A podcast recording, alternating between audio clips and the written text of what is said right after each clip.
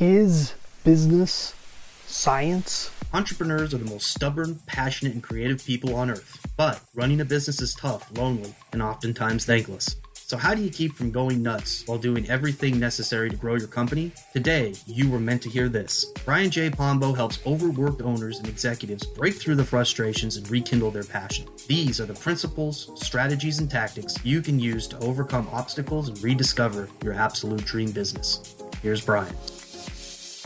Hi, I'm Brian Pombo. Welcome back to Brian J. Pombo Live. Today I wanted to talk a little bit about this idea.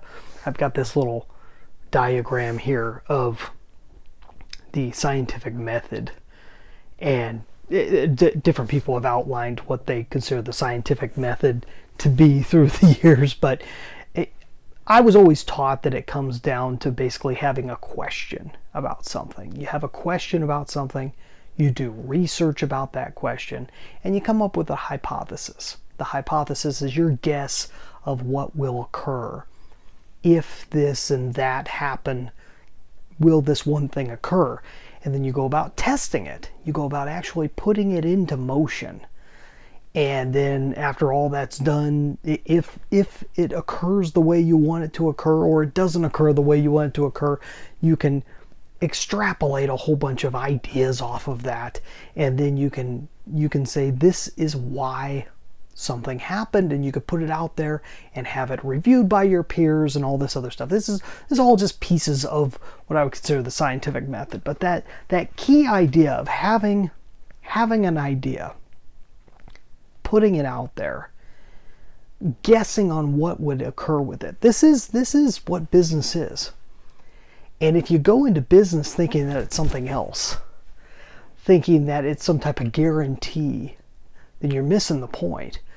All business is a test. It's all just a big test. You're making a you're making hopefully an educated guess, but you're making a guess. You're saying, I think these people would like to exchange this service or product for this thing. And most of the time we have a cash a cash value because we live in a, a currency based economy. So we say for this many dollars or what have you. That's all it is. We have this hypothesis that we put out there and then we start putting it into motion. And as you're putting it into motion, uh, sometimes the toughest thing isn't, we think that the tough thing is getting enough of these things made and getting it in front of the people. Really, it's most of the time it's finding the person to line up with the item, the product, the service, the widget, the thing we're trying to exchange.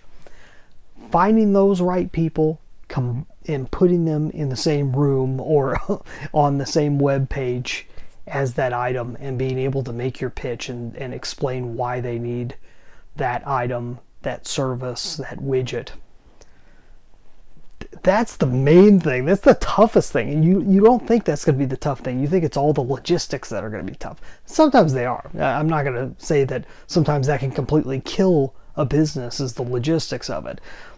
But a lot of times, a whole lot of times, it comes down to what we consider sales and marketing, which is the process of lining up that person with the item in the right place at the right time and having a message that makes the connection. Does pricing add into it? Yeah, uh, pricing can dissuade and pricing can encourage and it doesn't just because something's high doesn't mean it's dissuading. And just because something's low doesn't mean it's encouraging. That pricing is there's a whole psychology to pricing that we've discussed here before and something to pay very close attention to because it isn't what you think it is in most cases.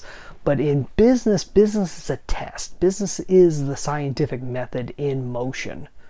And if you can remove the emotion out of the situation and remove the um, personality of it being you and your business and something that you mm-hmm. you've got to make happen or whatever else and just see it as a test. And you don't in any test you're not going to put out more than you can afford to lose. If the test goes wrong you don't take it personal you just keep moving. You figure out what needs to change with the test to make it go the direction you want to. Because hopefully it's a hypothesis that you're trying to achieve, right? Not something that you're not trying to achieve. We wouldn't normally set up a business saying, I think this business is going to fail, and then moving forward and letting it fail because it's more likely to fail than not fail. A test is more likely to go the wrong way than the right way when you're dealing with any science. But business really is science. Business is something else too. We're going to talk about that tomorrow. If, if you're wanting to know how to get that connection, though, how to get in front of people and make that connection, it's more of what we're going to be talking about tomorrow. It's more of the art end of business, and there is an art to business. We're going to talk about that tomorrow, so come on back for that. But in the meantime, if you want to learn how to be able to make that connection, I've got a I've got a, a training on this. It's all on content marketing. Content marketing is probably the best, simplest, um, especially nowadays, a way for you to be able to get your message out there and to truly connect, not just once, but forever with your end prospective client, customer, patient, what have you.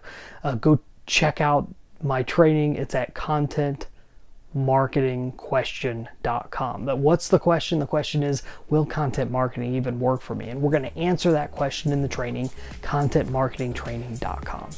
You have a great night. We'll be back next time. In the meantime, get out there and let the magic happen.